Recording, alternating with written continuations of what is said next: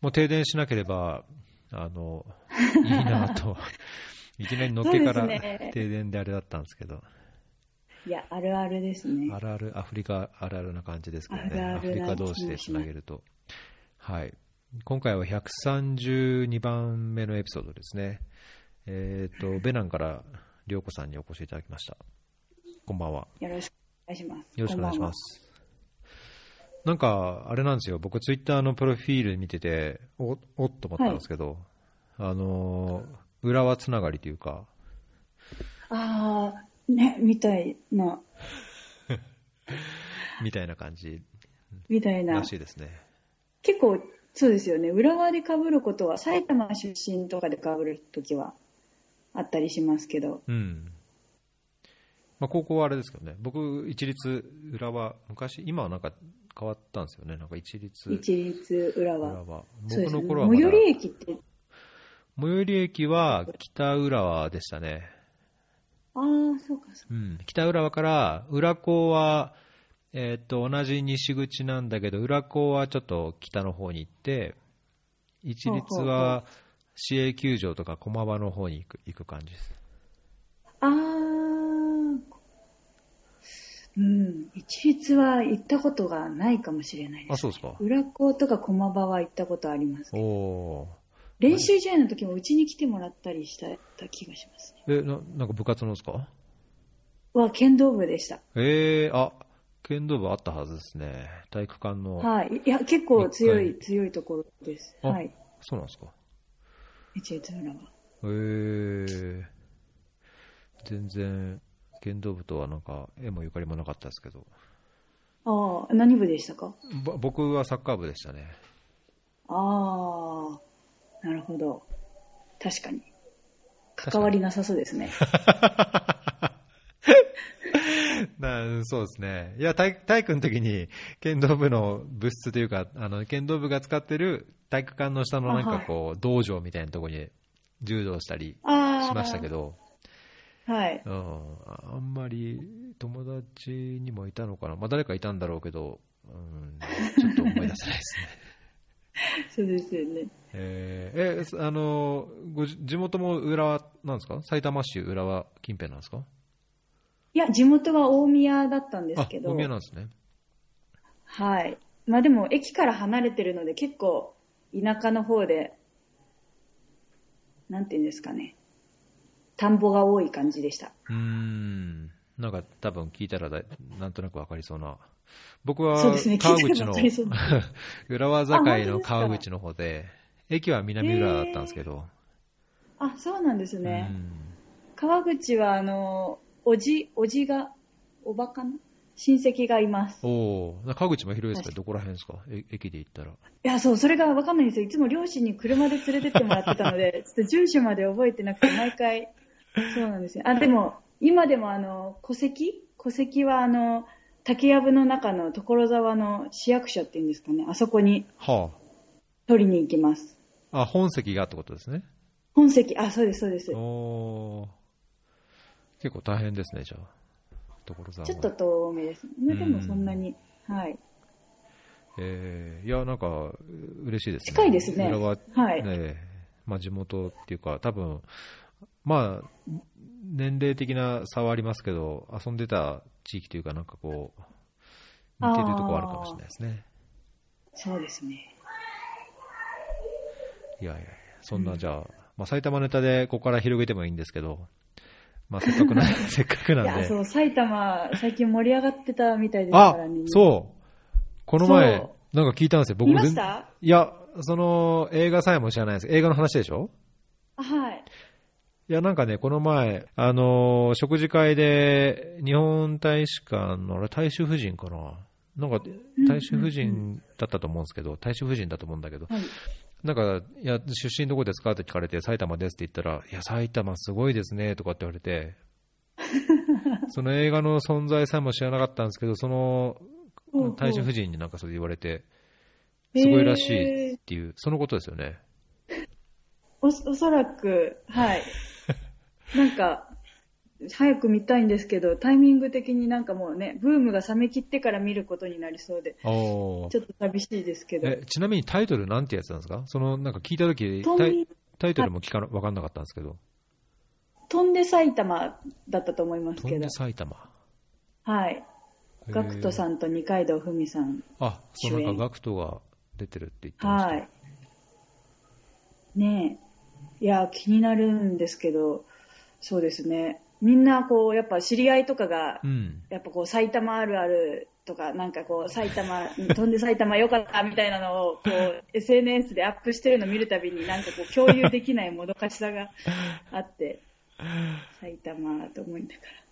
なんか、その埼玉県人には分かる、そのあるあるのいろんなのが出てくるから、埼玉県民にやたらと受けてるとかってはい聞きましたけど、みたい。そんな感じそう、なんですかみたいですね。いや、その、その空気感すら、こう、共共有できてなくて、ちょっとなんか、見てないからね寂。しいっていう 話なんですけど。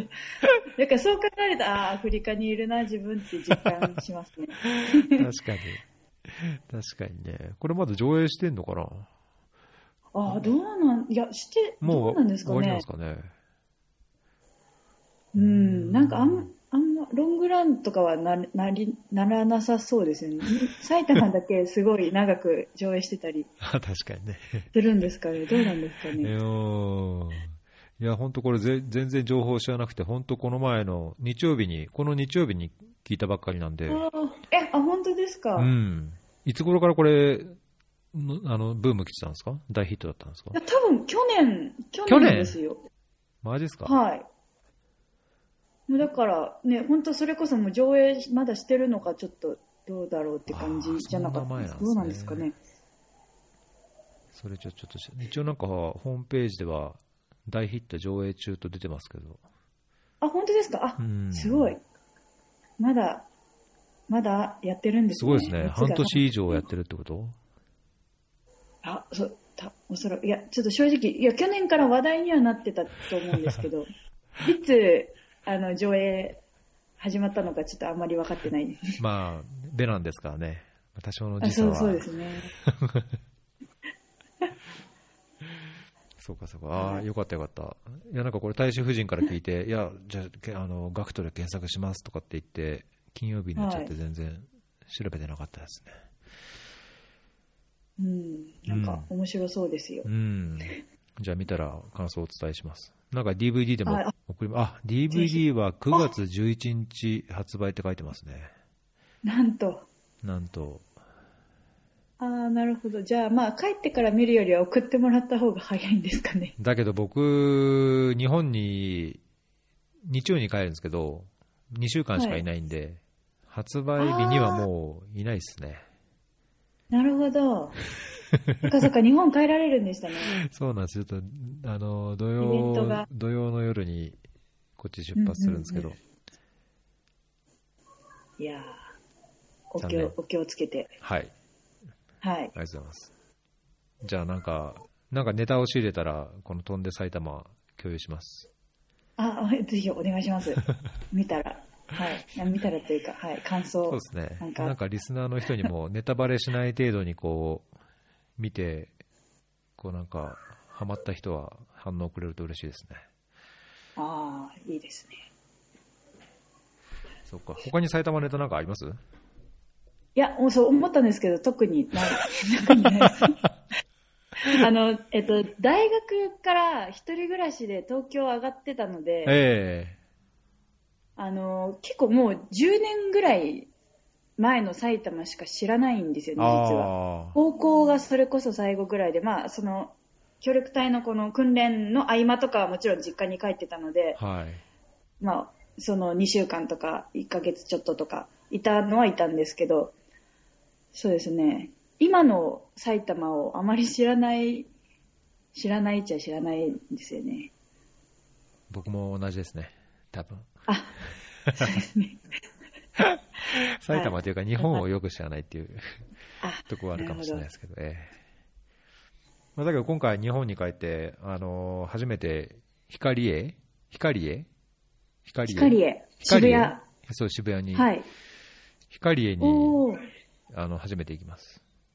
あ、なんかイベントされるんでしたっけ？ん？あ、イベントは、その、は違う。青学の隣、えっ、と、国連大学の向かいぐらいなんですけど、その前にちょっとボランティアスタッフの人と打ち合わせをするのに、光へ？光へ？光へ？で、光へ。そこで、わかんなんか、はいあの、ランチの予約をしてもらって、そこに初めて行くっていう。ああ。確かに、あれも、そうですよね。確かに。まあ、新しい建物といえば新しい。新しい。だ結構前からありますよね。そう、あ、そうなんですか？いや、いつできたかもしれないけど。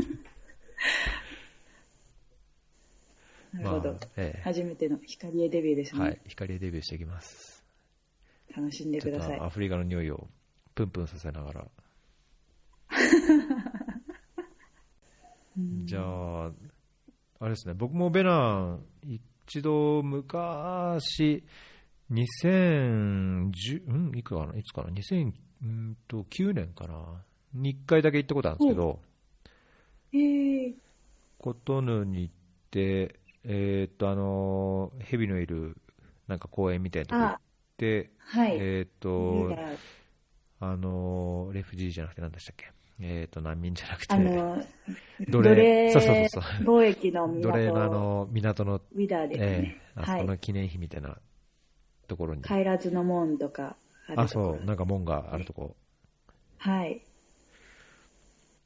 もうだいぶ前ですけど、うん行っただけで、あれな、まあ、JICA のなんか水道事業もちょっと見たんですけど、ああ、なるほど、うん。お仕事でじゃあいらっしゃった感じそうですすね、あのえー会議で、ドイツとのなんか連携の会議で、おあーのホテル、なんだっけ、綺麗なホテル、綺麗なホテル。綺麗なホテル。うん、綺麗なホテル、あもうそれだけでいくつか目星がつきそうですよね。うん、なるほど。なんかホテルで会議やって、そのサイフィールドトリップみたいので、参加者みんなで、あのそのヘビのとこ行っビて、えー、とあそこ行って、で僕はそのちょっと時間あるときに、JICA はい師匠の人に案内してもらって、えーえー水道の施設に行ったってああなるほど、なるほどう。んおーいいですね。今はうん、季節的にどどんな感じなんですか、ベナンは。今は、えっ、と、大、4つあるんですけど、ベナンの季節って。うんうんおいいですね、4つ。はい、そうなんか結構、あの、同じアフリカの人、例えばモロッコの人とかでも、モロッコは全然気候違うから、それがそうなんですけど、驚くぐらい、なんか、その大寒気と雨季だけじゃなくて、大寒気、大雨季、小寒気、小雨季みたいな感じで4つあって、で、今は大寒気がお終わる、終わ、まだ終わらないんですかね。ちょっと私もベナン初めての年なんで、まだ季節感あんまりつかめてないですけど、はい。もう雨季入ってしばらく経つので、うーん。徐々に寒大寒気、違う、小寒気か、小寒気の方に移っていくのかなと思ってます。そんな感じです。なんか小雨季、大雨季ってなんか降雨量の違いがあるのかなっていう気がしますけど、大寒気、小寒気ってどんな違いがあるんですか？あ、要はあの、えっ、と、期間が、長さが違うんですよね。はは。その、えっ、と、何月だ？えっ、と、ちょっと待ってくださいね。なんか、小雨季小寒季は2ヶ月ぐらいで終わるんですよ。うん。だで、その後に大寒気が、えっと、な何ヶ月だ ?4 ヶ月とか5ヶ月ぐらい続いて、で、大雨季がまた4ヶ月とか5ヶ月ぐらい続く。はあ。じゃあその長さの問題でその降雨量とか乾燥の度合いが違うとかっていうわけではないですか？まあ、なかなか難しいかもしれないあーえっ、とですすね。えっ、と、私が来たのがちょうど小雨季、うん違う。小、うん、小雨季ですね。小雨季の頃だったんですけど、えやっぱ期間が短いからか、その、なんですかね、雨がいっぱい降るというよりは、まあ、なんだろう、雨季になりかけて、寒気に戻るみたいな、その浅、浅め浅めって言うんですかね。浅めのなんかこう、浅めの雨季えな感じがしたので、雨量も多分違うんだと思う。ああ、そうでしょうね、じゃあね。うん、そうですね。雨の頻度とかも違いそうですね。だ寒気、寒気、小寒気はまだ経験したことないので、うんそのカラッカラになるのか、なんか、こう、まあちょっと雨が少なくなるだけなのか、はいはいどうなはいん、どんな感じなのか、ちょっと、どうなんだろうなって感じです。うんまだわからない。だけど、あのー野菜、野菜単位ですか？の何単位はいですか、。あ、野菜栽培単位。野菜栽栽培単位。野菜栽培となると、やっぱりその、まあ、基本的には自然の天候、まあ、灌漑とか活用する場合もあるでしょうけど、その雨季とか寒季とか小雨季、大雨季っていうのに合わせて、やっぱりいろんな栽培をするとか、それに合わせた作物を選ぶとかっていうのはあると思いますけど、うん。その野菜栽培っていう単位のこう活動っていうのは、なんかどのようなことをしてるんですか、そうですね。私の要請は、えっ、と、まあ、ざっくり言うと、その農民の収入向上のために、まあ、品新品種の導入と、あとは栽培技術の改善と病害虫の対応策、あとなんかまあその他配属先の業務お手伝いみたいな感じだったんですけど、そうですね。なんか、最初私、あの、まあ、農業経験ががっつりあるわけでもないので、うんまあ、ととりあえずこちらの人の農業をもうつ知っていこうと思って、えっ、と、配属先の、はえっ、と、シェフ、ボスに、上司か、上司に紹介してもらった畑、なんか農業支援施設みたいなところで、はあの、なんていうんですかね、言われるがままにというか、畑作業をしてたんですけど、うん。なんか、最近もうい、もう11ヶ月とか経って、もう1年近く経つんですけど、やっぱり最近思ったのが、やっぱいろんな人からじ、なんだろう、知識を得ないと、その人やっぱ正しいとは限らないなっていうのが、うん。こう、なんですかね、最近になってこう、ちょっと気になってるところで、で、そうですね。だから寒気の直前に私が配属だったので、なんかもう行った時はもう雨が降るまで作るの待てみたいに言われてう、ん。なんか特に何も作るもんないよみたいな感じだったんですよ。ね。でもなんか、そういうこと言ってる彼を無理やりこう、いや、やった方がいいよとか言って、なんか一生懸命水運んだりとかして、でもなんかそれで絡まったりするのもあれだし、とりあえずじゃあ様子見てみようと思って、彼がやってることだけをこう最初手伝ってはいはいはいはい見たり、まあもちろん他の農家さんもちょっとお邪魔してみたりもしてたんですけど、まあ多分、結論から言うと今にして思えば全然寒気とかでも工夫すれば野菜できるし、その方が野菜が出回ってない時にうまく作れた方が農家さんの収入になる。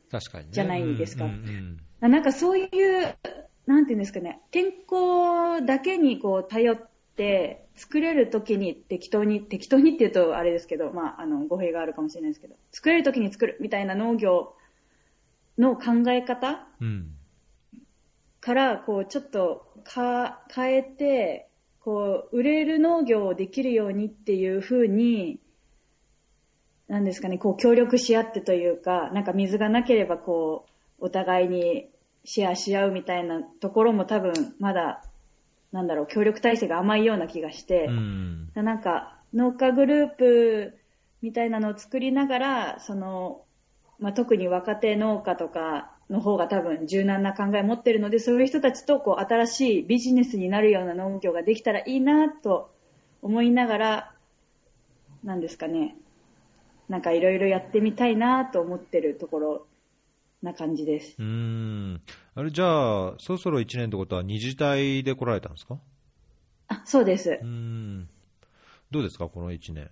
なんか、まあ、いろんなモヤモヤがあったり、こう、思った以上のいいとこがあったりすると思うんですけど。そうですね。一年。うん。なんかこう、アフリカに住みたいっていう気持ちが一番強くて、えー、協あ、そうだったんですすけど、はい。で、まあ、農大に入ったから、じゃあ、農業で行った方が行きやすいし、バックグラウンドも活かせるかなっていう、あと人のつながりもあったので、うん。できたものの、やっぱり、なんていうんですかね、現地の人に染まるだけだと、協力隊として効果的な活動にはならないなっていうのを最近ちょっと反省していて、うん。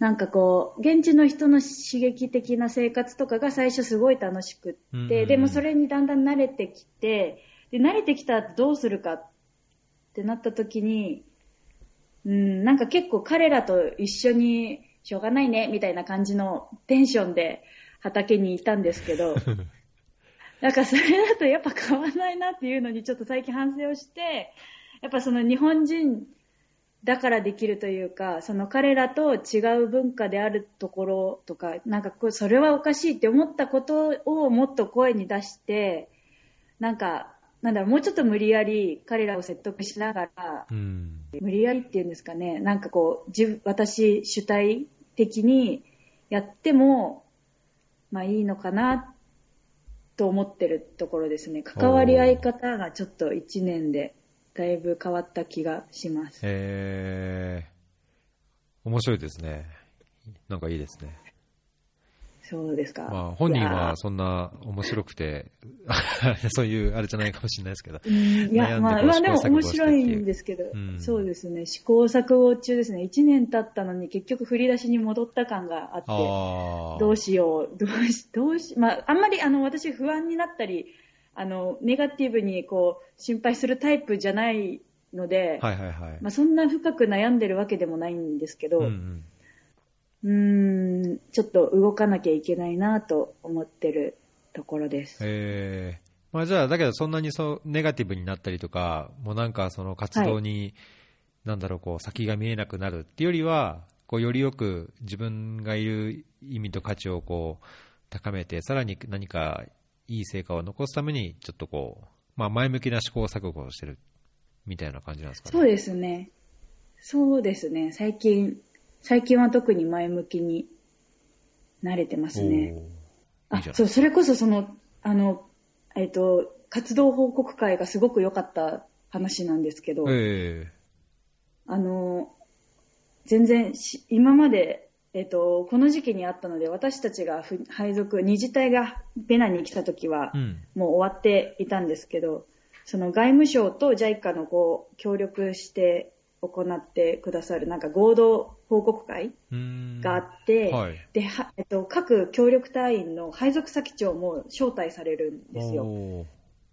で、それで、えっと、各分野の、まあ、保健分野とか教育分野、農業分野の隊員が、まあ、えっと、一人、うん二組、二人一組でやったり、一人でとかで、うんうんこう、フランス語とか現地語を交えて活動紹介とかして、で、それを、やっぱすごい結構、なんだ、熱量があって、まあ、私も、なんですかね、あ、こういうた活用活動をしてる隊員がいるんだっていうのもそうなんですけど、うんなんかその、うん思ったよりも、私のシェフも来てくれたんですけど、私のシェフがすごい感化されて、なんか、彼のやってる活動をぜひ、このケトゥ、私の認知のケトゥでもやるべきだってすごい私に言ってくれて、なんか、あ、こういう化学反応いいなと思ったんですよね。うんなんか、私対配属先とか、私対ベナン人で収束せずに、なんか、その、うん、とにかくか、うん、なんかすごいあ熱がある報告会のおかげで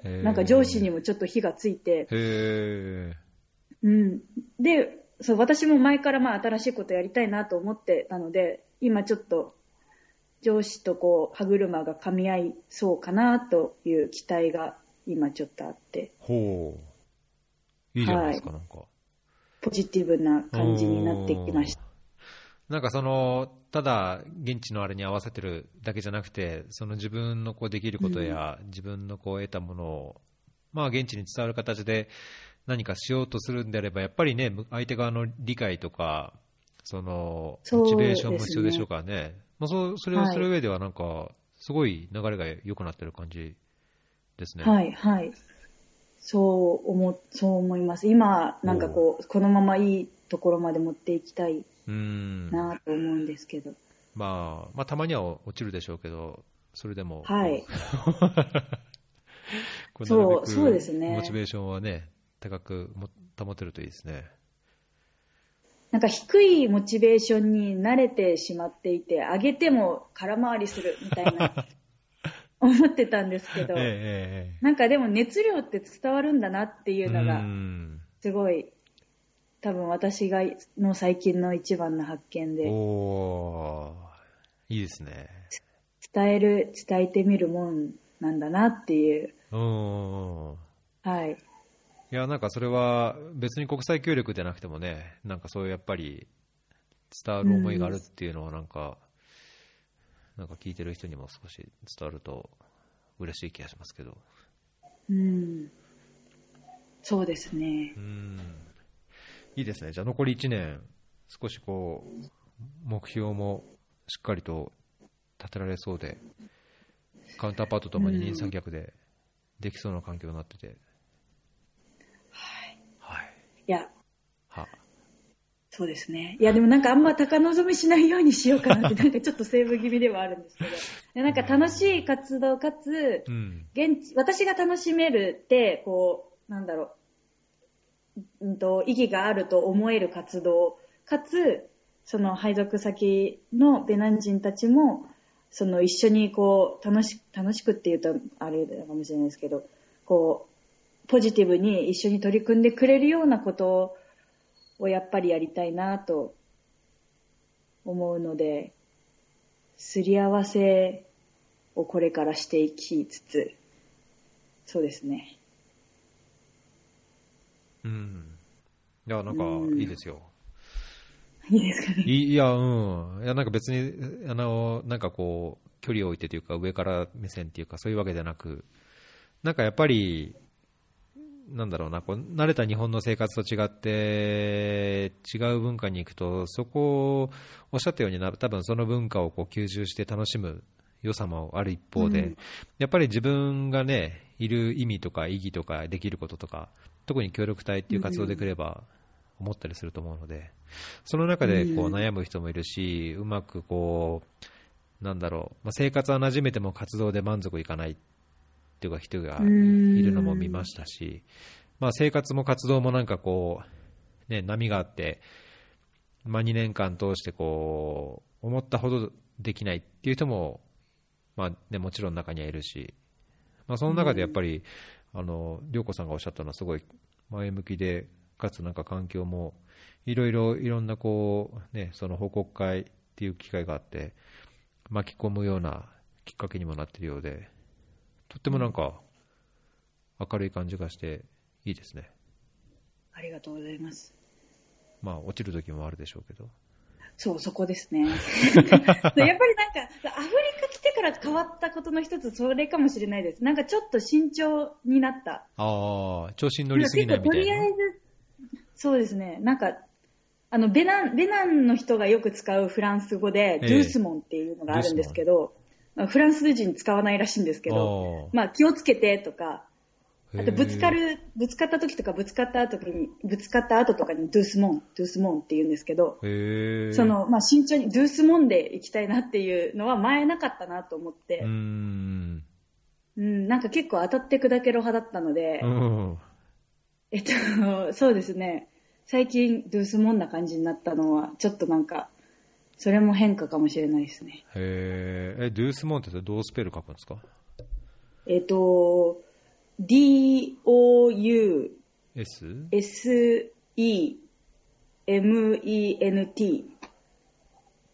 ですね。わかりました、?SE? えー、SE? MU? ?M-E-N-T。MENT。あ、this man。これ一つの単語なんですね、じゃあこれ。はい、副詞だと思うんですけど、ちょっと調べて。僕もちょっとフランス語かじったんですけど、this man って聞いたことないですね。はい、ジェ多分、ンジェントリーとか。ソフトリーとかスローリーとかはい、はい。っていう副詞みたいですね。うん。なんで、じゃあ慣用句的には、えーっと、慣例的にはベナンでは、ん？まあそう、まあ、ん？いあそ焦るなとか急ぐなみたいな。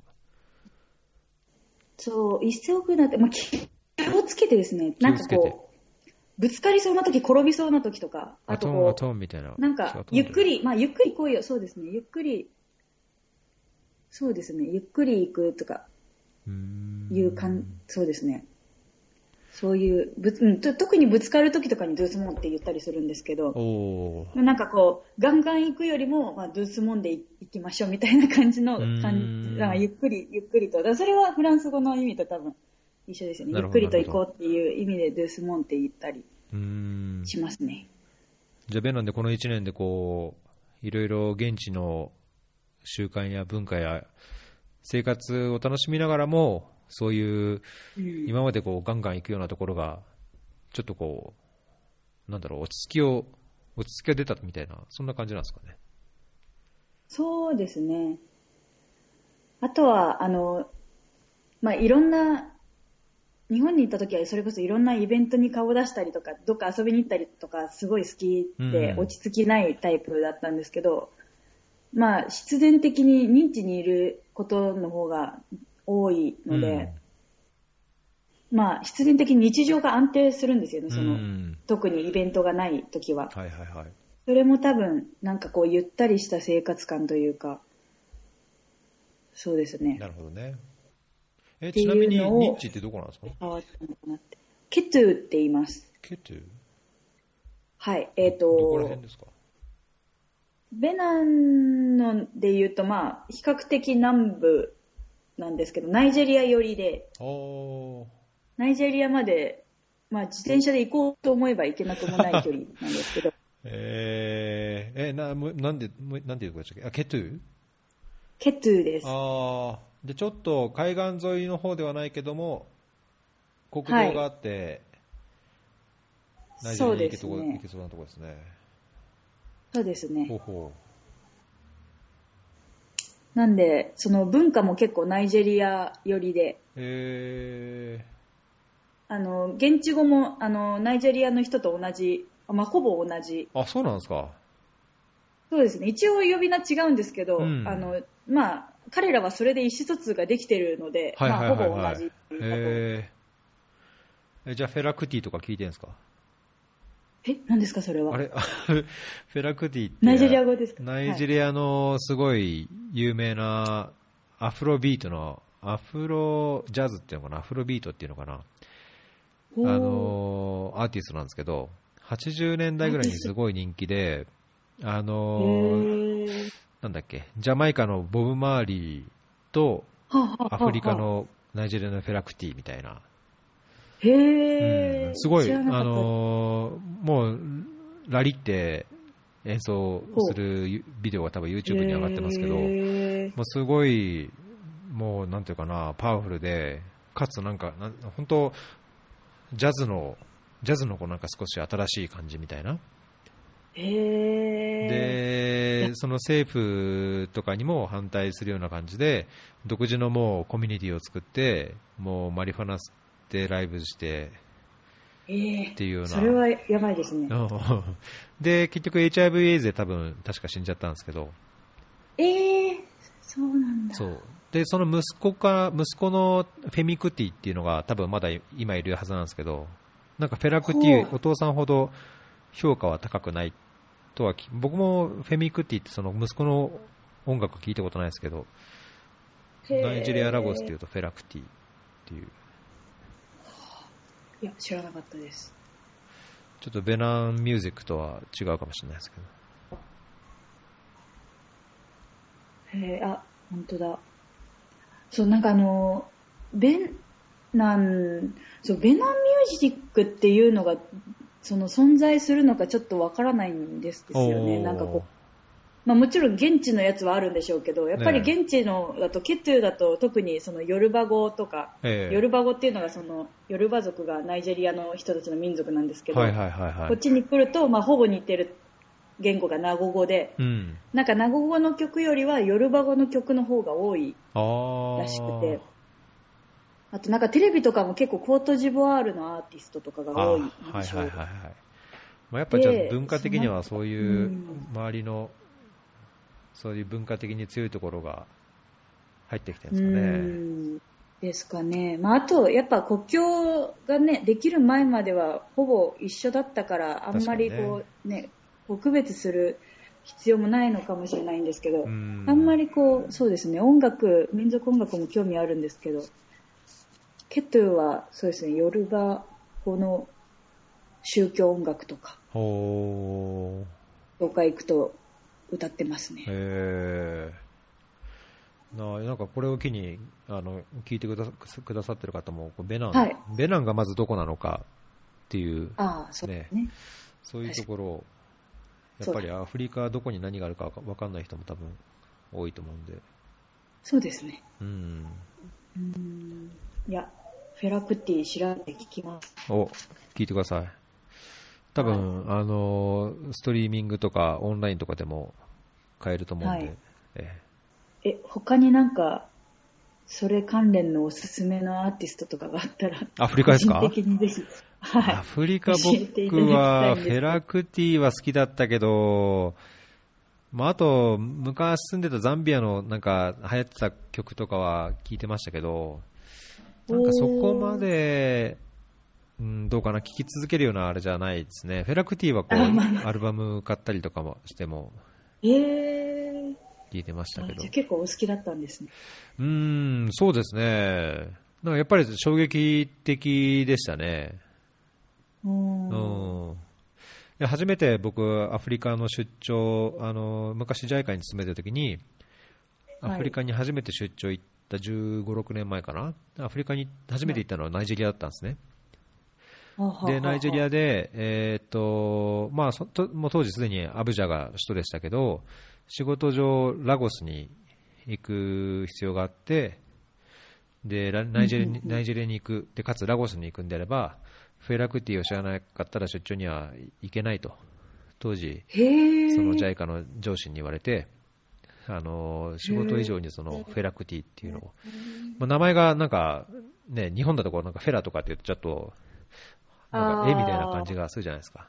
それで、どんなんなんなのかなと思って、聞き始めたら、聞いてみたらなんかこう、なんじゃこりゃと思って、まあ、ジャズというか、うん、アフロビートというか、なんつうのかな、まあ、ジャズっぽいんですけど、うんうんうんそのバンドで、えっ、と、管楽器がいて、女性コーラスがいて、っていう感じの、まあ、ちょっと大きなバンドな感じがするんですけど、そう。で、なんか確か YouTube でも見れると思うけど、その、、はいや、俺は大統領、大統領だったっけな？う俺は大統領になるんだと。この国をこう治めるんだみたいなのをマリファナ吸いながらこうちょっとうつろな目して話してるみたいないいですね。うん、まあ、古き良きラオスみたいなうーん。だ他はあんまよくわかんないですね音楽アフリカまあアフリカの音楽もそんなにもう好んで聴かないんでえ、結局その、その曲、ヘラクティを聴いてたことで出張行った時なんかこう、あったりしました、交流が。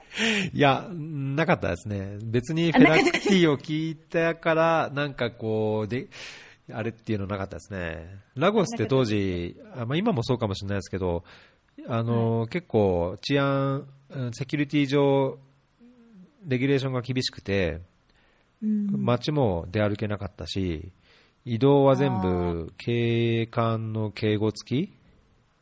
まあ、防弾車じゃではなかったけど、敬語付きで動かなくちゃいけなくて、まあ、だから全然、あの人との接接点もなく、本当仕事だけして、うん。うん、帰ったって感じでしたね。あと、今日は、あれですね、なんか、りょうこさんもからも聞きたいことがはい。あるっていうはい。ふうに聞きましたけど、そう、そうなんですよ。なんか、人生相談みたいなことをしてみたい。あ、でもその前に、ポッドキャストの相談をしてみたい。いおうおややるやるんですか？や、あのーまあ、協力隊中に何やってんだろうっていう、何やってんだろうみたいな、ツッコミが来るかもしれないなとは思ったりもするんですけど、うんうんなんか、結構やっぱり SNS で発信したりするのも好きで、で、インタビューやっぱりいいなと思ってたのと、あとちょっと前にその、どなたか、逸郎さんとどなたかの対談、対談？このフェアリー FM で、はい。なんかもっといろんな人がポッドキャストやったら面白そうですよね、みたいな話をされてた気がして、そうですね。たびたび言ってます。なんか YouTuber は大変だけど、大変、YouTuber はちょっとやろうとは思わないんですけど、まあ、あの、ブログ書くだけよりは、喋ったり、声の方が熱量が伝わる気もするし、うんなんかそういうインタビューでなんか音声とかいいなってちょっと思って、で、もしもや、私が今やるんだとしたら、それこそ隊員でどんなことしてるんだろうっていうのを、うんなんかやってみるのいいのかなと思ったりしてるんですけど、なんか、なんですかね、どう、どう、どう思いますか？このアイディアについて。いや、いいんじゃないですかね。僕も始めた時は、なんか、今のような状況を想定したり、目指してたわけでもないところもあるので、どっちかっていうと、なんか、やりたいっていう方が先だったんですよね。だから、そのやりたい気持ちがあるんだったら、やった方がいいと思います。それはどういうことをやりたいと思ってこれを始められたんですか？いや、まずそもそもポッドキャストをやりたかったんですよ。その中身は別として、ポッドキャストをやりたいな。まあ、それまでもブログも書いたりとかいろいろはしたんですけど、なんかやっぱりポッドキャストっていうのをいろいろ当時聞いてて、自分もポッドキャストからいろんな勉強ができたし、いろんなこう知識とか、なんだろう、関心の領域も幅が広がったのもあったんで、なんかやっぱり音声っていいな、まあポッドキャストっていいな、その自由度みたいなところもあるし、こうブログ以上にこう自由にやろうと思えばいろいろできると思ったので、まあ、ポッドキャストただやりたいなと思って、じゃあだけどやるにはどうしようかなと思って、やるって言っても、自分のやっぱり、なんだろう、できることも限られるんで、まあ、一番その売りになるっていうか、経験からも潰しが効くのは、まあ、国際協力とか、まあ、自分の関心のあるその社会課題に対するその NPO、NGO の活動とか、まあ、もっと簡単に言えば海外生活とか、うん。まあ、そういうんだったらなんか、いろんな人に話も聞く幅はあるし、まあ、僕自身も聞いてみたいし、なんかそういう聞いて聞いたら楽しいと思えるようなコンテンツをこう配信できたら、まあ、楽しいかなっていう感じで始めたっていうところですかね。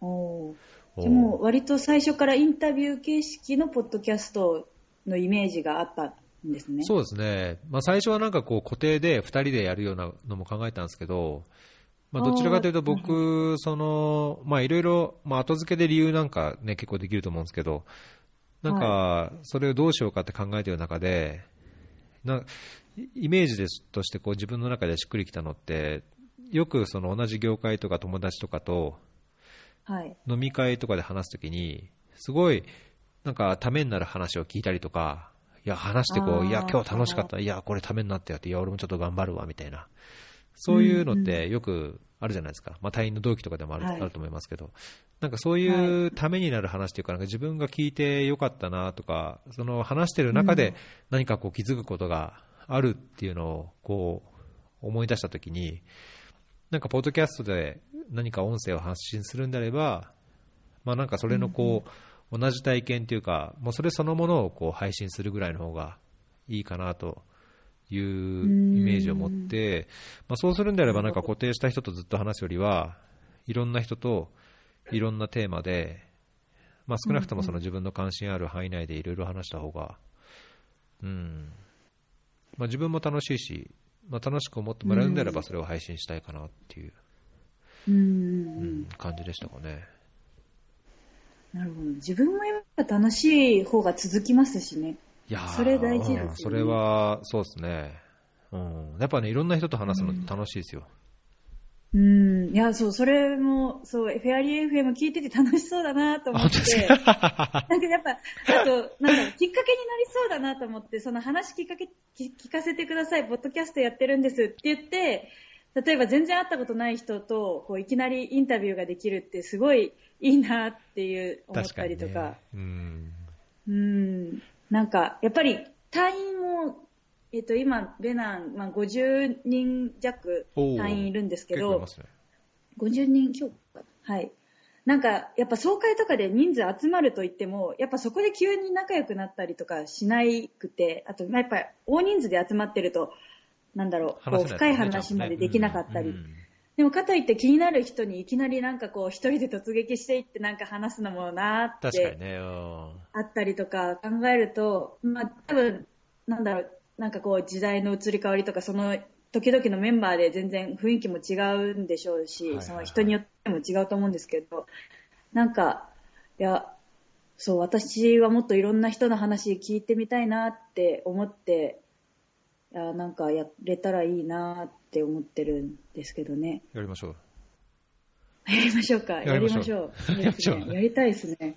やり、やります。やれますよ。僕でやれたからやりますやりますやれますよ。本当ですか？うん。えちなみに今は何を、新しい、次、次のステップというか、逸郎さん的にはこう何を目指して、ポッドキャストをす続けていらっしゃるんですか？あ、こあのーまあ、今後の目標みたいな感じですか？目標みたいな感じです。いや、なんか硬く、硬くなっちゃうかもしれないですけど、なんか。いや、ねまあ、まあ、は話したい人っていうかね、あの、うんやっぱり、過去に話した人の今も、今の話っていうのもそうだし、あーまあ、僕、ツイッターでいろいろそういういろんな違う分野とか関心ある人をなるべくこう情報収集も兼ねてフォローしたりはするんですけど、そうするとやっぱりなんか自分自身のやっぱりこう知識もまだまだなだなとか、まあ、すごい共感できること言ってるなっていう人がちらほらいるので、なんかそういう人のこう話を聞きたいと常々思うと、まあ、それは一つのモチベーション、まあ、その続ける楽しい話を聞いて、まあ、自分自身、まあ、まず最初に自分がそういうのを聞いて、なんかこう、勉強になる、楽しめるうん。っていうのが一つかなと思うんですけど、まあ、仮にその目標として、まあ、フェアリーとしての目標を上げるとすれば、まあ、できればそのゲスト、まあ、いろんな人の話を聞いているので、まあ、その人の話を聞いて、リスナーの方が何かその次のアクションになるとか、例えば最近も、あの動物解放のゲスト、目黒さんの話を聞いて、はその目黒さんの団体のサポーターになりましたっていう方がいたりとか、あと、ついちょっと前に配信した、あのエチオピアのシープスキンのブランドのアンドゥアメットのエピソード聞いて、あのお母さんに誕生日プレゼント、カバン、あのアンドゥアメットの送りましたとか、なんかその聞いてくださった方となんかつながりができて、なんだろう、こう発信して、ゲストのこう思いがどこかの誰かに伝わるっていうのがこう積み重なっていくと、嬉しいなとは思いますけどね、まあ、もちろん聞いてくれる人が増えたりとか、それがなんかこういろんなこうアクションに、まあ、その国際協力の仕事ををするためにこう生かしてもらったとか、あるいは自分のライフワークとして NGO、NPO でこういうのをやってみたとか、話を聞いてこういう団体に寄付してみたとか、まあ、ただただなんかこう、いや、環境にいいためになんかこうこういうの気をつけるようになったとか、なんかそういうアクションにつながったら、本当、本望ですけど、楽しいですね。それは嬉しいですよね。そうですね、本当そういうの聞くと嬉しいですね。嬉しいですね。いや、やりたいですね。やりましょうよ、だから。え、はい、ややります、やります。え、一応さん、ちなみに、やって、や、ややります。や、やる。はい。いや、続けることがでもやっぱ大事ですね、と思います。うんまあ、たたまにやっぱりね、こう100、はい。なんか、いやこれやっててどうなる意味あんのかなとか、なんかこれ、ちょっと面倒くさく感じるときはあると思うんですけど、はい。うん、だけど話聞くとやっぱり救われるんですよね、なんかそのゲストの話にこう勇気づけられるというか、まあ、だから続けるのはあの多分始めちゃえばどうにかなると思います、よっぽど嫌でなければ。ば。おーそうか。うん、そうですね。始めてみないとわかんないですね。そうそうそう、まあ、始めればどうにかなりますよ、ありがとうございます。始めましょ始めますう、始めねま。しょじゃあ、なんか、なんか、始めるにあたってなんか細かい相談事があったらまたちょっと聞かせてくう。ださい。そうですね、パソコンはちなみに何何使ってるんですか ?Windows か Mac かいや、MacBook Air ですね。お、もうじゃあ簡単ですよ。あの、はい、録音はいろいろしたことあるんで、多分大丈夫だと思うんですけど、うん。あとなんか、そうなんか多分確か逸郎さんも言ってたアンカーが良さそうと思って、Spotify とかでも聞けるから、そうですね、アンカー自体はマイナーかもしれないけれども、一回こうね、URL とか出しちゃえば拡散しやすそうだなと思って。そうですね。まあ、アンカーはやっぱりその、簡単に録音して配信するっていうのをできるツールではあるので、うんうん。まあ、楽は楽かもしれないですね。その、そう、なんかあの、えっと、逸郎さんみたいに、ポッドキャストで、その、なんだっけ、ワードプレスとかいじるところまでは行くのかなってちょっと思ってうん。たので、なんか、他のでなんかできないかなと思ったりしてるところなんですけそうですね。なんか、ポッドビーンズとか、まあ、結構日本の人は、なんかあんまりワードプレスとかでちゃんと自分でサーバーやってやるよりも、ポッドビーンズとか、えーサウンドクラウドとか、まあ、あとアンカーもそうですけど、まあ、そういうのがやっぱり始めそうな、始めやすい感じ。はありますけどね。ありますよね。じゃあなんか、何かあれば細かい話。まあなんか僕はそういうの使ってないから、ちょっと、あの、もっと自分でやるようなはい。話になっちゃいますけど、なまあ、それにしても何かあれば、はい。あ、ぜひお願いしまぜひす。はい。あの連絡来なかったらじゃあリマインドしますんで。まだ始めないのか。いつ始めるんだ。もう配信始めましたかって感じで。そうですね。はあ。そうなんか、そう活動もそうですけど、なんかやっぱ自分がワクワクすることやってた方がアイディアとか浮かんで、なんか活動も前に行くのかなとか思ったり、うんなんか、そうですね。もうちょっと、なんだろう。まああ、当たって砕けちゃダメですけど、砕け、砕けない程度に当たっていける自分をもうちょっと取り戻してみようかなっていう方向に今シフトチェンジしてるので、うんちょっと、ポッドキャストはチャレンジしてみたいと。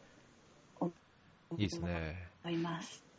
僕もなんかやるやりたいと思ってやってないとこあるんですけど、なんかそのカウンターパートがいてこう、なんだろう、常にいろんなアイディアを共有したり、議論したりするような関係の相手がいるんであれば、なんかそういう話を日々録音しておいて、なんかこう、うんまあ、活動においてはこう振り返りに使う振り返りに使うとかっていうのもあるでしょうし、その録音した話をこうゆくゆくつなぎ合わせて、なんか自分の活動の軌跡みたいのをこうドキュメンタリー的に編集したりとか、いや、まさに、あの、もう、駒ヶ根の訓練所からずっと、駒ヶ根の訓練所で映画監督さんに出会ったんですけど、えなんか、そのドキュメンタリー撮ってらっしゃった方で、なんか、いいなと思ったのと、やなんかベナンのアフリカの今をやこう動画とかでえ、うん。まあ、YouTuber にはなれなくてもなんか作品としてこう伝えられるようなものが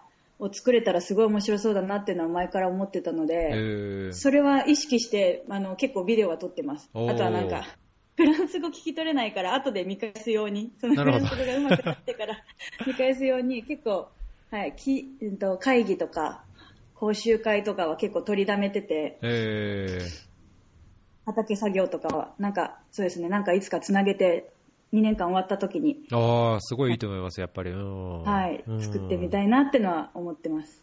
やっぱ記憶に残るいろんなものも、ね、大事大事だし、やっぱり自分の中にこう記憶として残る何かって、すごいインパクトあることだと思うんですけど、なんか記憶じゃなくて、記録に残すことも結構ね、大大切かなとも思うから、うん、うんうん、そうですね。どっちも、どっちも必要ですね。そうですね。そう、そうですね。なんかシェアしないと私だけのもので終わっちゃうのはもったいないなっていうのがやっぱ常にあって。うん、うん、あんまり SNS ばっかりになっちゃうのも、そんな自分も嫌だなと思いつつ、確かにね、そうですね。なんかやっぱ、うんはい。でもなんかこう伝えたい、まあどこまで伝えるかにもよるかもしれないんですけど、とりあえず動画は撮っておいて、なんか、あ、これはシェアしたいなって思ったことは積極的にシェアしていきたいなって思ってまうす。今、今はどういう形でシェアしてるんですか？な何か Facebook とか、ノートとかそうんですすね。ブログで？最近、あんまりあれだったんですけど、そ当初は、ブログは5つぐらい書いて、うん。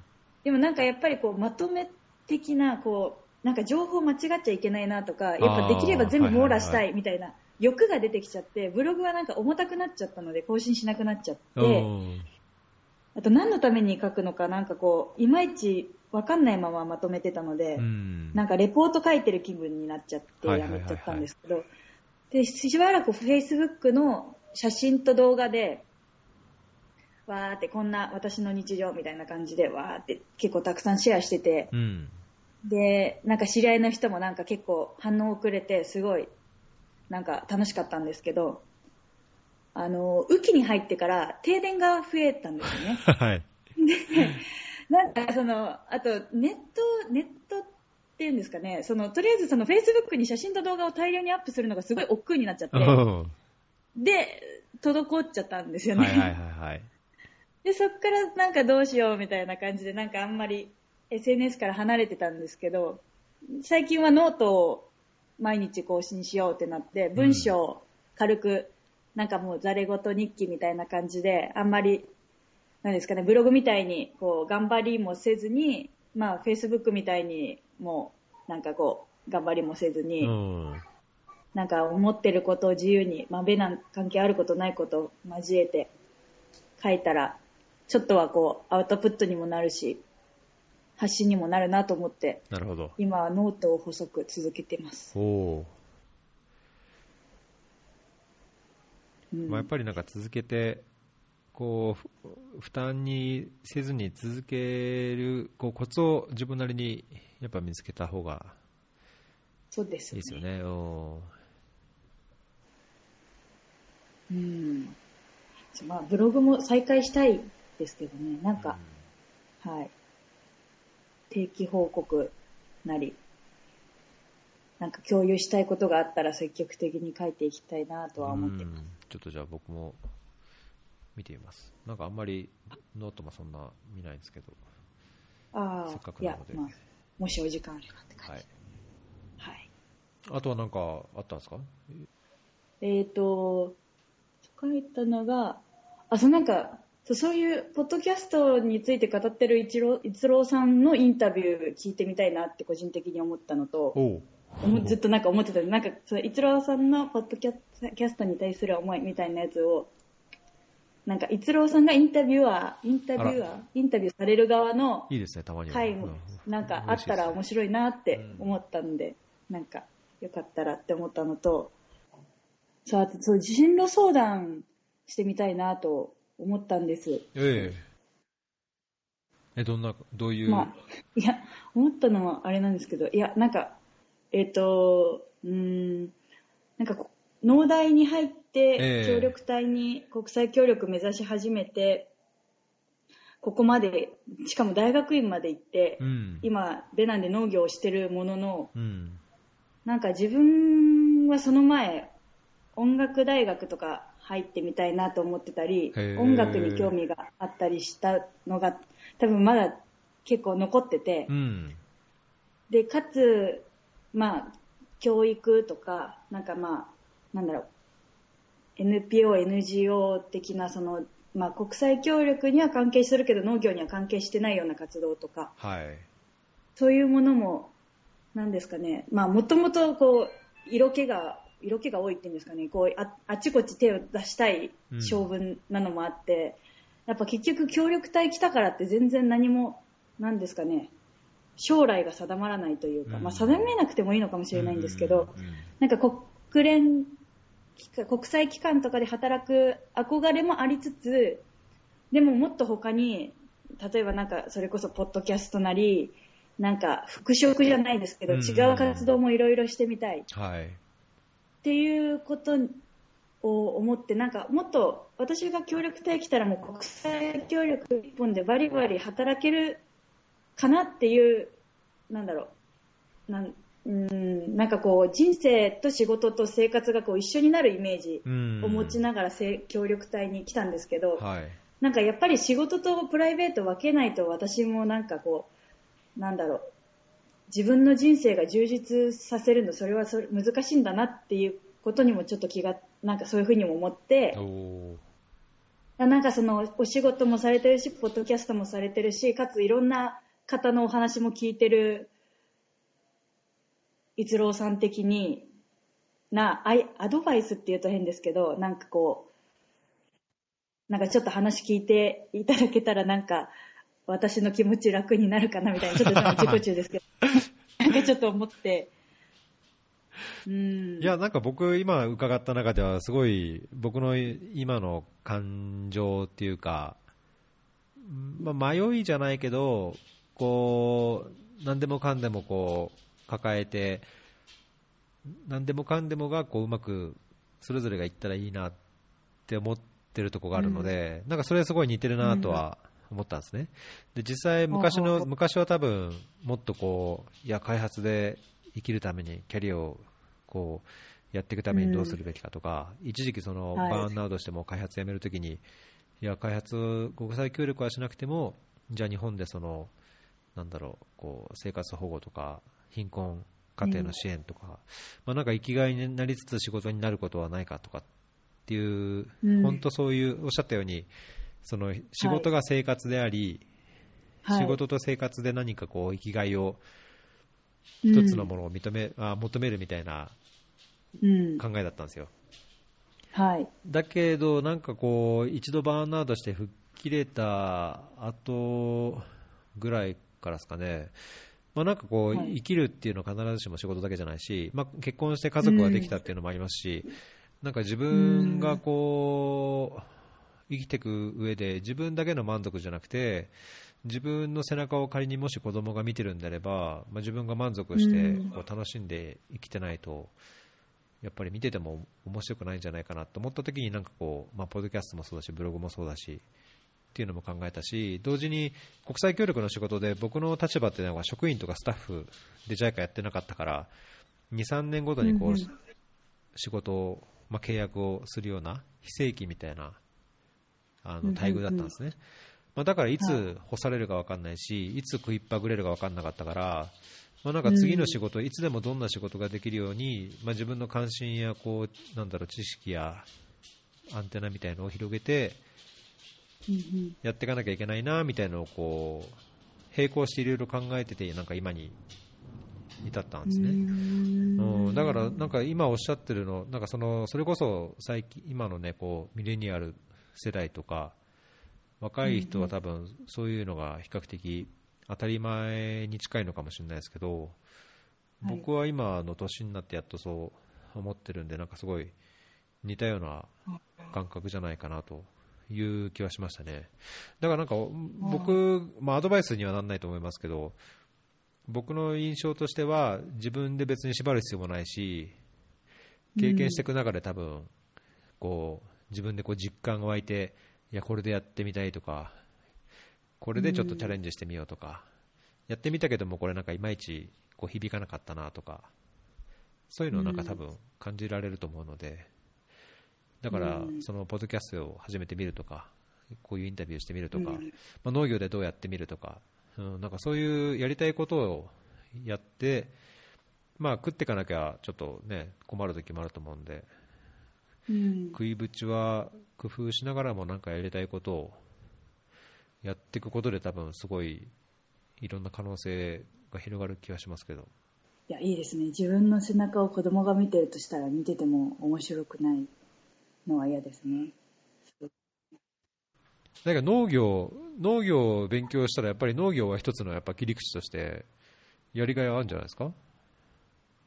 そう、そこなんですよね。なんかあの、いや、あの、生きる上でというか、うん農業って絶対人間として知っといた方がいいああっていうそううんそうですよね、うんまあまあ、あとまあアフリカ分野ですごい、なんかアフリカになんで惹かれてるのかわからないですけど、アフリカに来ることはもうなんか自分の中で決まってたので、えなんかアフリカに来るために、あ、じゃあ農業やろうかなっていう感じで選んだのもあっー、て、え正直自然は好きだけれども、農業をすごく楽しんでやれてるかっていうと、なんだろう、他の農業好きな人と比べると、やっぱりなんかこう、思考が一個足りない気がするというか、ー。なんかや、なんだろう、本当に好き、好きこそものの上手なれの好きにかなわないというあか、ーじどっちかっていうとツールというか、はい。きっかけとしての農業に近いような感じなんですか？そうですね、なんか、うん、なんか私、そうですね、なんかこう生きていく食育とかの面とかの農業とか、まあ、土作りとか、まあ、土壌学はすごい好きなんですけうど、ん。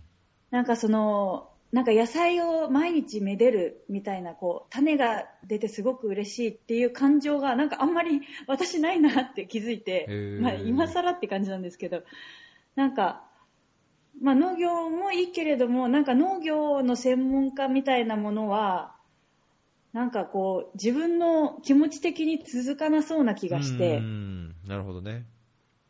はい。なんで、ここまで農業で来ちゃったけれども、なんか他の切り口で、その食いぶちっていうんですかね、なんか探せられないのかな、そんな、まあ、そんな甘ちょろいことをって感じなんですけど、ないやいいんじゃないですかね。僕ももともと大学では国際経済経済やって、まあ、経済、はい。国際経済学科だったんですけどそのゼミは哲学とかっていう全然関係ないやつだったし。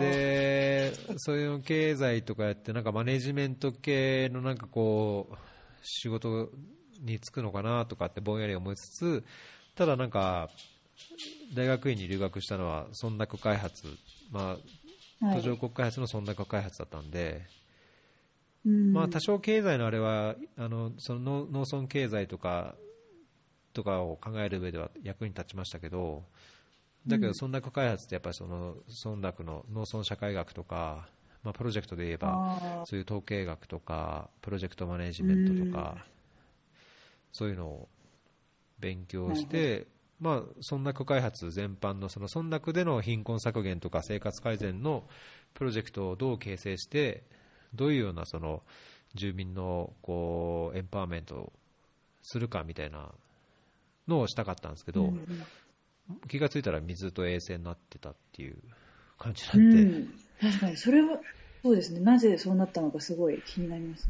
まあ、村落で、まあ、NGO、まあ、たまに前回のエピソードでも何回か話しましたけど、村落行った時にその、もともと最初に働いた NGO が植林と給水、村での植林と給水をやってる NGO で、うんうん。まあ、たまたまその井戸作りとかの評価を最初にやった仕事だったんですけど、うん。まあ、水、例えば井戸掘りがどうなのかとか、地質がどうとか、水質がどうだとか、その水を汲み上げるときに、じゃあ料金をどうするとか、コミュニティのこうエンパワーメントとか、組織形成どうするかとか、いまいち水に特化した経験ってなかったんですけど、なんか、うんやってるうちに、水ってやっぱり、こう、まあ、ベーシックヒューマンニーズだし、人う権んの一つでもあるし、はい。まあ、水があれば教育機会も増えたりとか労働するチャンスが増えたりとか、まあ、あるいはそのジェンダーのこう差別が軽減されたりとか、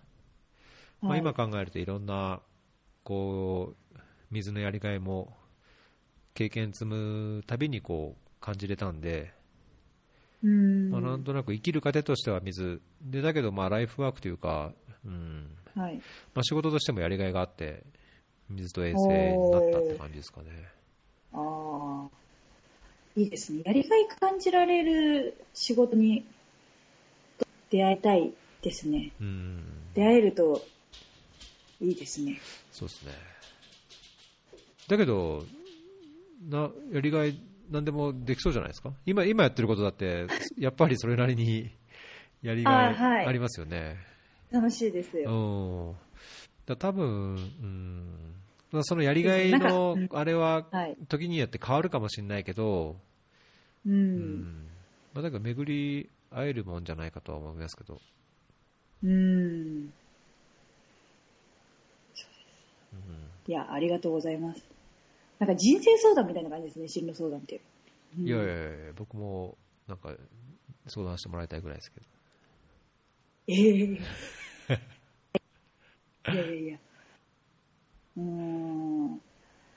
まあ、そうですね。なんかこう、ご縁、ご縁に身を任せたり、こう、ある程度しつつも、でもなんかこう、自分の売りはこれみたいなものを、なんか協力隊中に見つけたいなっていう。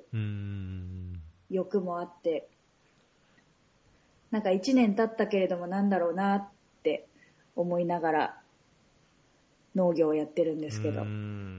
確かにね、そういう、そういうのありますよね。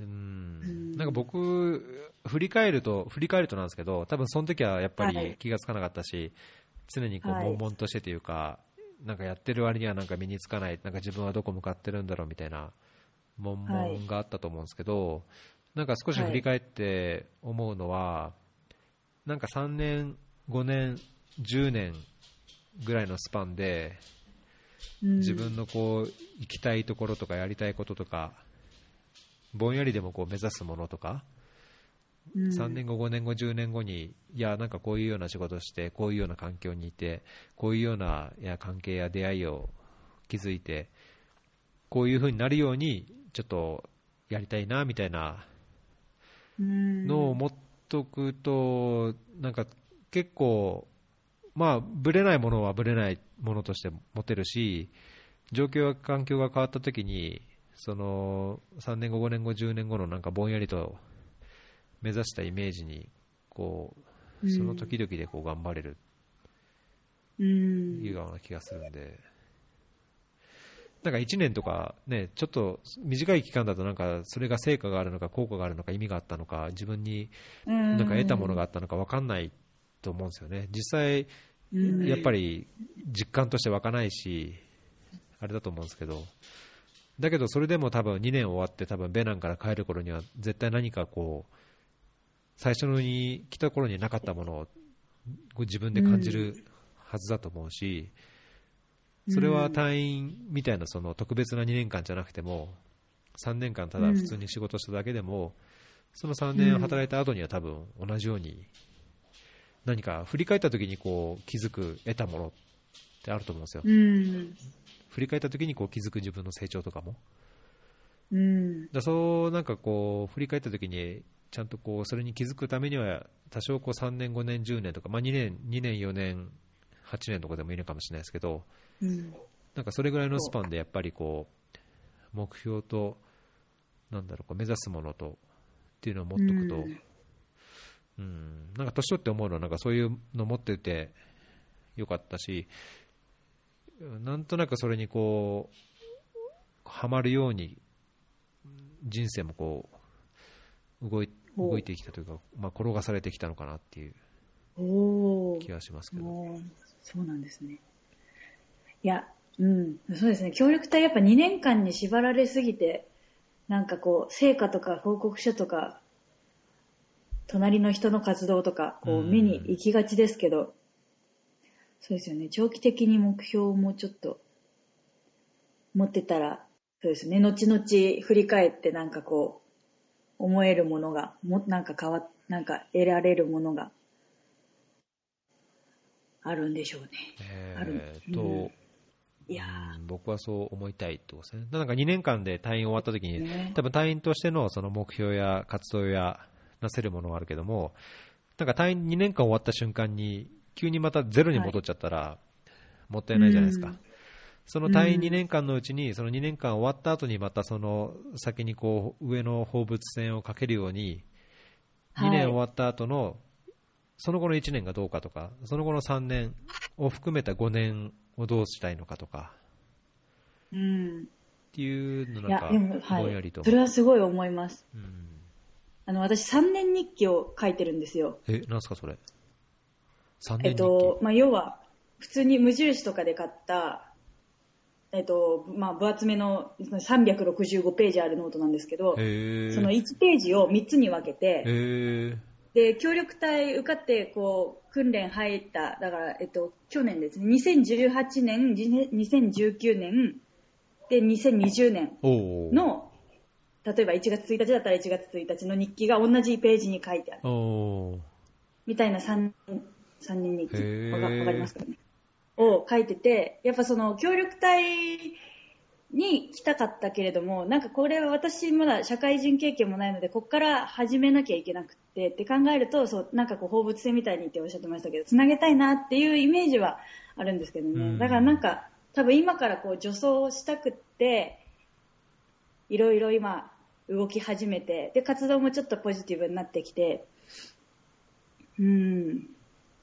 多分今、結構人生の中でも、なんかわかんないですけど、転換期ってほどでもないんでしょうけど、なんかいろいろ考えてる、まあ、協力隊あるあるかもしれないですけど、考えられてるなっていうのを、すごい、今お話聞いてて思いました。なんかそう、長期的スパン、うん、まあ見失いがちなんですよね。そう、3年日記書いててもあんまりこう、うん、なんかこう、見えてなかったりするんですよね、今はまだう。ん多分振り返ってそれがまたなんかこう、違って見えたり、なんかする時が来る、来るといいですね。そうです来るんでしょうね。いや、来ると思いますよ。だそれをね、そういう、そういう考えてることとかを、自分だけで考えて日記にしまっちゃうんじゃなくて、ポッドキャストにして、うん似たようなこう、うん似たようなこうはな悩悩みや、こう、はいまあ、似てなくても全く違うような、ね、はいあの環境やこう心理的な状況にある、まあ、同期や隊員や、まあ、隊員じゃないような人でもうん話を聞いたりしたら、うん、いいと思いますよね。なんか自分のこう考えの整理にもなるだろうし、うん。その同じ年代とかの人の話を聞いて、こう、うん、共感しつつもなんかいや違うなっていう思いがあったり、言ってる言葉は分からなかったけどなんかすごいなんか響くものがあったりとか、うん。うんあると思いますけど、そうですね。ポッドキャストやりましょうだから。そうですね。まあ、もう今日の結論、本当そう。そう、だから、この、このポッドキャストでもう公言してしまったので、もうやるしかないっていう。そうですね。はい。や、やります。やりましょう。はい。楽しみにしてます。ありがとうございます。いやーどうなることやら。なんか緊張しますね、でも。新しいこと始めるのって。確かにね。いやまあ、でも、それがいいですね。そ,、はいそうそうですね。そう、いいと思いますよ。ちなみに、ちょっと話戻りますけど、農大っておっしゃってましたけど、農大って共同ですか、あ、共同です。あ、じゃあ共同線ですの南口の農大通りではい。通ってたんですね。あ、そうです。あそこ。あ、ただそう、あの、一人暮らし始めてからは、あの、千歳船橋と祖師ヶ谷大倉ちょっと一駅二駅向こうのチャリンコでら行ってたんへんに、はい。で、から自転車で通ってました。おー、じゃあいいところですね。いやー、そう、住み心地良かったですね。うーん。うん、なんかこう、お肉屋さんとか、魚屋さんとか、大宮の、なんかす、家の近くはそういうのあんまりなくて、スーパーとかだったんで、なんかこう、商店街とかがあ確かにね、るのがいいなって。そうそうそうそう。うんはい。すごい良かったです。住み心地良くて。うーん僕もあそこの農大通りはちょこちょこあ、本当ですか？行っ。て、えーあそこの農大通りの商店街の定食屋とかああ、そう、いいですよね、あので食ってまし。たね。なんか、最近老舗のラーメン屋さんが閉店しちゃったって聞いて、あれ？ショックなんですよ。あ。そこ、あれどこだろ商店っていう、笑う店って書く、う左、あの、駅、駅から農大の方向かって左側のやつですか？左側にあるやつです。あのモスバーガーのちょっと向かいぐらいのとこ？モスモスバーガーじゃなかったかな？バーガーのモス、あ、えっと、あれですかね、フィッシュネスバーガー。あ、フレッシュネスフィバーガーですッシュネスかバーガーの向かいは、え？元から結構もうすでに、私が学部生の時とかにもうお店が結構コロコロ変わっちゃってて、あれ？じゃあ違うな。なんか、なんていうんですかね、そのザ・ラーメン屋さんではなくって、うん。中華料理のその定食そうそうそうそう、カウンターがあっ出してて、くれる、あ、カウンターがあって、すごいちょっと昭和感漂うあの、唐揚げと焼きそばセットとか、そうそうそうそう、すごいボリュームがあって食いすぎちゃうような。はい、ボリュームが、そうです。そう、焼きそば400円、なかなかのボリュームですごいいいとこだったんですけど、なんか、はい、あ多分体調、体調が、もうお年だったから、閉店されたみたいで、え。ー、ショックですね。今ちょっ。とね、地図を開いてるんですけど、え、それ、笑う水、笑うあ、フレッシュネスバーガーじゃな笑。いう僕行った時はね、僕行った時は多分フレッシュネスバーガーなかったですね。あ、本当ですか？うん。そうだから結構、まあ、店に変わりも激しいんですけどね、なんか、あそこの商店街が好きで、こう、店をオープンした農大生とか、農大関係者の人とかもいたりして、うん結構、農家もいいお店があるので、本当に、あそこ、やっぱね、日本帰ったら、あそこのあの辺で飲みたいなと思ったりしますけど。うん。もう僕は全然すっかり疎遠な、あれですけど、全然さっきのその中華料理屋って、フレッシュネスバーガーのもっと手前ですよね。うーん、ちょっとすみません、私もあんまり、覚えてない？店の位置まで細かく覚えてなくて、手前、いや、あえ駅側もうちょっと奥奥かも。お、え、いや、えっ、とえ、大学側かもしれないです。お、えマジ違いますかね？あ、じゃあ違うかもしれない。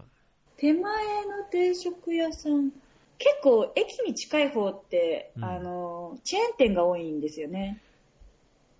なんか、かつ、とんかつ屋さんとかも、あったっけ？とかラーメン屋さんとかもあるんですけど、駅側はなんかチェーン店っぽいのが多くて。え、マップでお店まで出てきます？えっ、と、Google マップで出てきますよ。?Google マップで。うん。だけど全然この共同あ共同入り口の城山通りの全然手前のとこだったと思うんですけど、あ、本当ですか？なんだろう？どの定食かんない。違う、違う定食屋の話かもしれないですね、もしかしたらね。そうですね。いや、まあうん、定食屋さんいっぱいあるんで、飲み屋も多いですけどう。ん。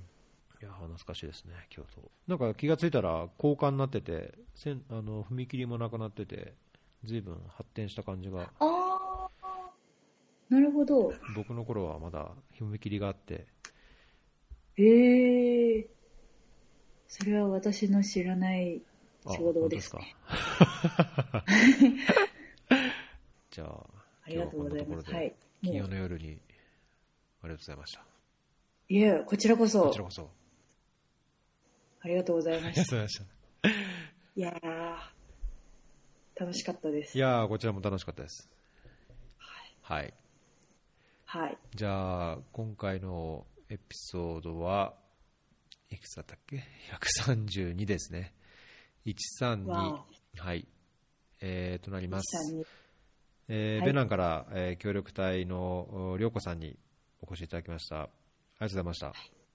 ありがとうございましじゃあた。次は、ポッドキャストを始めたよっていう報告をお待ちしてます。あ、はい。そうですね。なるべく早めに報告できるように頑張ります。そうですね。無理しない程度に。あ、いや、はい。はい。はい。じゃあ、ありがとうございました。お疲れ様です。はい、ありがとうございます。はい。